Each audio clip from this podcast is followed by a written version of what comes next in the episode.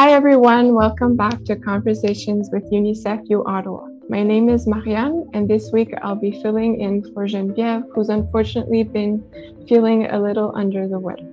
With me today is an amazing activist and young leader, Daniela, who will share about her experience working in her community through different NGOs. So grab a cup of tea, sit tight, and enjoy this episode. So before we get into it, I think it's important to mention why a big part of UNICEF's work revolves around collaborating with local NGOs. Um, so it is important to understand that the discourse of development has for a long time been based on dual international structures, which create and perpetuate inequalities and one-sided dynamics between developed and underdeveloped countries, um, and ultimately strengthen systems of power and privilege. This also meant that for a long time, it was considered that there was only one acceptable standard of progress. And what that did is that humanitarian action and development work was based on a deeply Eurocentric worldview and relied on monologue rather than dialogue, meaning that the projects that were put in place didn't really respond to local issues, but rather on what the developed countries thought was best for them. So this has led to a lost decade of development um, where there has been very little sustainable change. And so in order to not repeat that, uh, many organizations, including UNICEF, have been focused on working with local actors who are truly in the best position to know what the community needs. Um, they also recognize that um, local NGOs and civil society groups have a lot of expertise and experience, all while helping UNICEF to reach the most vulnerable and remote families. And so UNICEF U Ottawa really wanted to highlight this um, by allowing local actors and leaders to talk about the situation they, um, they are facing um, and their work on the field. Uh, which leads me to introduce Daniela, a very inspirational and strong leader in her community in Venezuela, who kindly accepted to come and share her experience with us today. Uh, so once again, thank you for agreeing to talk to us today. Um, and so maybe I can start by asking you if you can introduce yourself. So tell us a little bit about your academic and professional background. Yeah, no, and thank you. The pleasure is mine to be with you today, um, speak a little with you. Um, well, as you say, my name is Daniela uh, Daniela Liendo Buquet. I am born and raised in Caracas, Venezuela. and um, I right now I'm studying my second my second degree. My first degree is cell technology, and currently I'm doing medicine in the Central University of Venezuela. Now I am um, enjoying a scholarship in Illinois, uh, United States, in the Southern Illinois, uh, Southern Illinois University of Edwardsville. Um, well, this is my academic profile um, in resume. Um, I'm also a brigadier uh, of the Red Cross in my country, cross in my country, and well, that's it. That's it. Um, my professional background I can mention, for example, my work with the interim government in the beginnings of, of the, the government in my country, um, trying to help in the develop of Voluntarios for Venezuela. Um, and now I'm working in, for, I'm working formally in two organizations, my own organization, Hazlo Hoy Venezuela, and Suma or Fundación Suma. Awesome. So um, for the next question, maybe to get a bit of context. So actually for those who don't know, this year's cause for UNICEF U Ottawa is health and nutrition. So we've been focusing a lot on that topic. Um, so maybe you could summarize a bit the situation in terms of health and nutrition in Venezuela and how it has impacted children. Yeah, um, I need to say uh, first that the pandemic uh, went to us like a pandemic over another pandemic because before it we were experiencing uh, an humanitarian emergency as you know and now we are worse of course Um, now we have a lack of around 60% of health workers in our centers. Um, this is important to highlight because this is the yeah the the main of every everything in in health and nutrition in our country. Um, i need to say too that for example we have uh, high rates of mothers uh, who are breastfeeding right now with low weight. This is really important to highlight it because if you are not good, you can't bring uh, good child children to the world too. For us, this is a really really hard topic. Also, we are experiencing um, something that probably you know more than, than me in this topic, but we are seeing a lot of children with acute malnutrition. They are going again to the malnutrition after being in good being in good conditions. And this is because the water that they take is a poor water and we are not teaching them well in how to do with the water for example. It's important to keep an eye in this topic uh, with the water and with the acute malnutrition because all the work that we are doing all the days of our lives can be wasted just for this thing. Also, it's important to say that all, all the efforts that the international community are doing in the in the fighting against in fighting against the COVID are really good and we appreciate them all. But now we have another leg in the other diseases because we are only focusing the efforts in COVID-19 and maybe that's the reason why a lot of children are now in acute malnutrition because all the efforts and all the supports are going to protection material, which is really important, but it's not all that we need. I can mention an example um, because it's really important for me. The last week, a doctor who is my volunteer texted me and told me Danny, we need your help. I have a mother here with malnutrition. She is a professional, a health professional, and both of her kids are in malnutrition too. One of them has autism and she's not able to feed them well. And now my organization is this is not one of the objectives of my organization, but now we are helping them because otherwise they will die probably because she's doing everything in her hands but it's impossible to survive and to feed two of your children even if you are a professional in your country uh, if one of your children have a disease for example. Thank you. I think it's heartbreaking to hear that you know people that dedicate their lives to helping others through the health system are not even able to you know respond to their family's need. And maybe you touched a bit on it but i was wondering if you could um, talk a bit more about access to food and water in venezuela. I know it's a important topic um, in the country so maybe you could explain a bit more on that.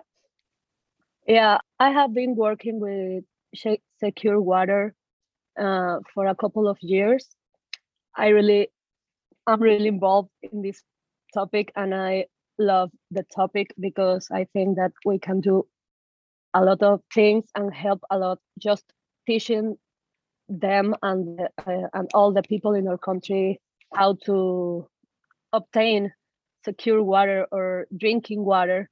The problem is that in the poorest communities, they used to think that the water who they take from the fails of water is pure water and it's not because in the top on the top of this fail someone is pooping or peeing and all of this is going to a child food and is going directly to our, our, our tables and they don't have gas to process the water.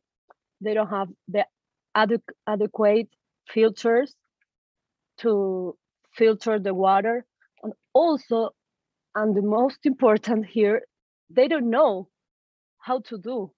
And they don't know that this is poor water.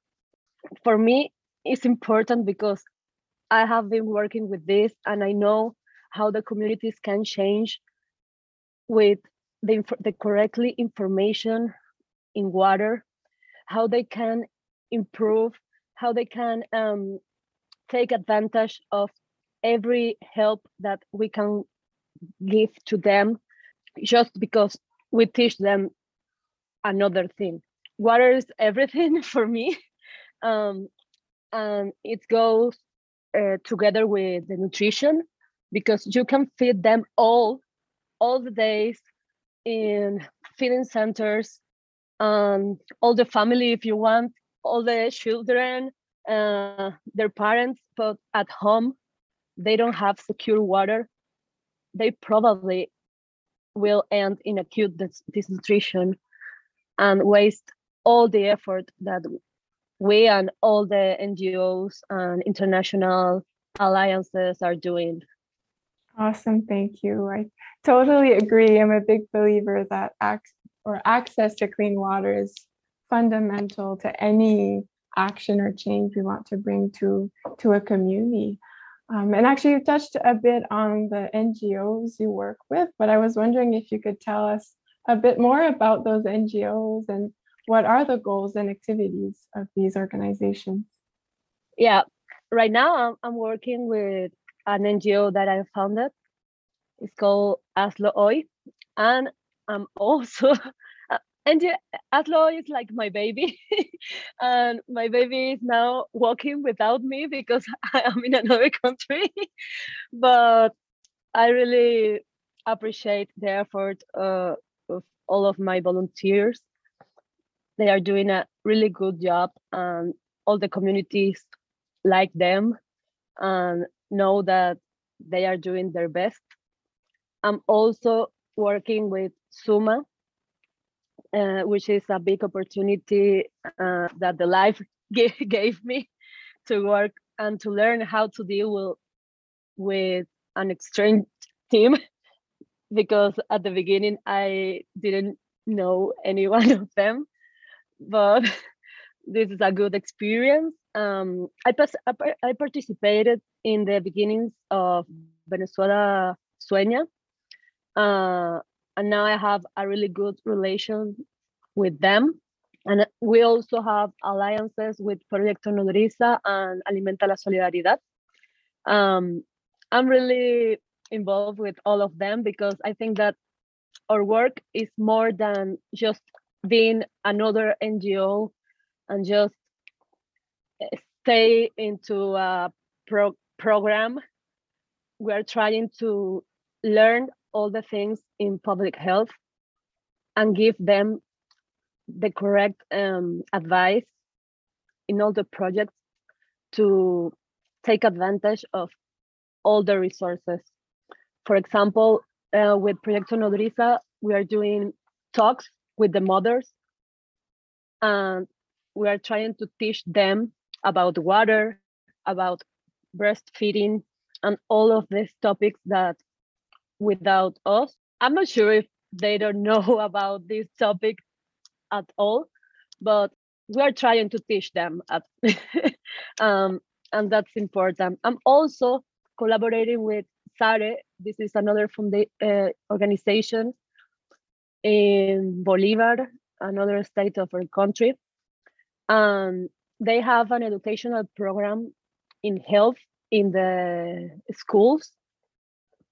And they match perfectly with us because we are trying to educate the people to face with the humanitarian emergency through knowing how to do it this and not depending all the time from us and yeah and to to know how to prevent because prevent is cheaper than solve uh, a disease I mean, um, to resume, we are working with mothers in the communities, uh, with children, children under five years, and we are trying to teach other NGOs in how to improve their resources with the communities in our country. Awesome. And does Hazlo work in that same field? Because I know you work a lot with children through Hazlo So I was wondering if you could talk a bit more about the the activities or what you really do with um, your since you founded it with your organization. Yeah, right now we are involved in a project. We are attending around 100 uh, patients per day per community. Uh, we have services in pediatrician and gynecology, uh, gynecologic and general medicine. We have resources to give them the basic uh, medication in case of the if, they need deworming, for example, or if they have a really basic disease, to be honest. The part that I like most of our job or, or volunteering is that all the volunteers are so involved in this dynamic and in all the days of visiting the communities. And if we found a group of children uh, who need a reference to a hospital or a specific uh, screening or something, we take them and try to to finish the the, the cycle uh, with good. Um, and I really appreciate these volunteers. One thing that I really want to conquer is that, for example, UNICEF has a supplement nutrition program uh, or complement nutrition program, and we don't have that. Um, probably if we count with a little packet of this, uh, we can help more in our communities, and we can, yeah, take advantage of each day in each community, because what what is happening is that if we take a, a child um, follow the child until the end of the disease, we're only going to see this child. We're not going to see again all the community. And we are wasting efforts because the access to the communities is not always the same. And it's not always easy to go to every com each community and say, hey, we're here, we want to help you. No, it's not the same all the days. Um, it will probably help a lot. Awesome. And I'm curious, since you founded that um, NGO, how it all started. How did you come up with the idea or yeah, how did you start that NGO? Before I found the, the, this NGO, I had a really big opportunity in my life and it was to be the director of the Green Cross in my country which wa- was an organization who served the wounded in the protest uh, against the government without any distinction. As I said, I am a I am brigadist from the Red Cross, so I have I have this in my mind all the time to to not make any distinction in in the attention and in health attention. So I was the director of this NGO. Uh, we served a lot of people, I think five years ago. Um, at the end, I say, okay, now we need to do something. We can't stay like, okay, everything is over. We're not going to do another thing. But the organization was not in the line or, yeah, in the line of my thoughts because this organization had their own objectives Um, and their own mission, ambition, and all of this. So I was really worried about how to do and how to face and with the humanitarian emergency and to deal with it teaching the people. I didn't want to only give them something and leave. I'm all, always get involved with the teaching of them so um, i talked with one of my friends. Curiously she was developing uh, another project for the university in breastfeeding. Uh, we talk about oh probably we can do that we can do more with this project. That's it.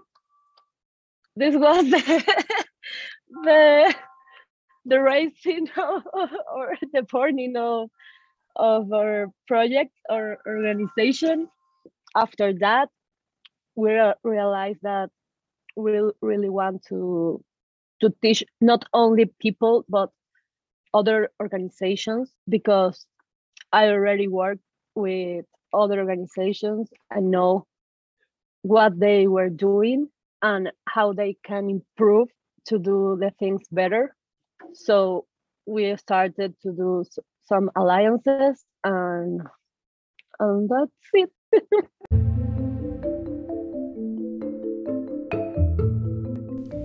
well, thank you so much, Daniela, for joining us this week to talk about your experiences.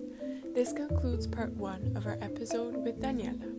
Make sure to tune into part two of our podcast episode to learn more about where Daniela finds her inspiration and what her experiences as a female activist in a Latin American country have been like.